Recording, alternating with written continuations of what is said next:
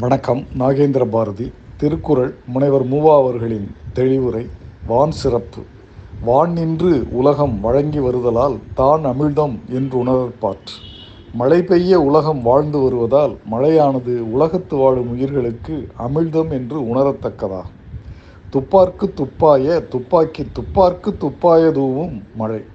உண்பவர்க்கு தக்க உணவுப் பொருள்களை விளைத்து தருவதோடு பருகுவார்க்கு தானும் ஓர் உணவாக இருப்பது மழையாகும். விண் இன்று பொய்ப்பின் விரிநீர் வியனுலகத்து உள் நின்று உடற்றும் பசி. மழை பெய்யாமல் பொய்படுமானால் கடல் சூழ்ந்த அகன்ற உலகமாக இருந்தும் பசி உள்ளே நிலைத்து நின்று உயிர்களை வருத்தும். ஏரின் உளார் உழவர் புயல் என்னும் வாரி வளங்குன்றிக்கா மழை என்னும் வருவாய் வளம் குன்றிவிட்டால் உணவுப் பொருள்களை உண்டாக்கும் உழவரும் ஏர்கொண்டு உடமாட்டார் கெடுப்பதுவும் கெட்டார்க்குச் சார்வாய் மற்றாங்கே எடுப்பதுவும் எல்லாம் மழை. பெய்யாமல் வாழ்வை கெடுக்க வல்லதும் மழை மழையில்லாமல் வளம் கெட்டு நொந்தவர்க்கு துணையாய் அவ்வாறே காக்க வல்லதும் மழையாகும். விசும்பின் துழிவேலின் அல்லால் மற்றாங்கே பசும்புல் தலை காண்பு அரிது.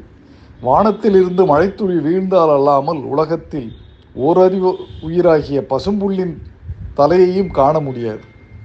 நெடுங்கடலும் தன் நீர்மை குன்றும் தடிந்தெழிலி தான் நல்காதாகிவிடின்.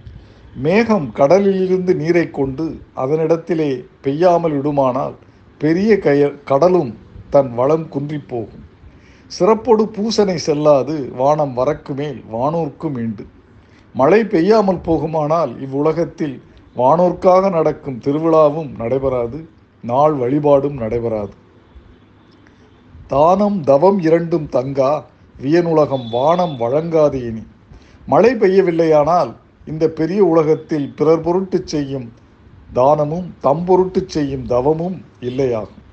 நீர் இன்றி அமையாது உலகனின் யார் யாருக்கும் வான் இன்று அமையாது ஒழுக்கு. எப்படிப்பட்டவர்க்கும் நீர் இல்லாமல் உலக வாழ்க்கை நடைபெறாது என்றால் மழை இல்லையானால் ஒழுக்கமும் நடைபெறாமல் போகும். நன்றி வணக்கம்.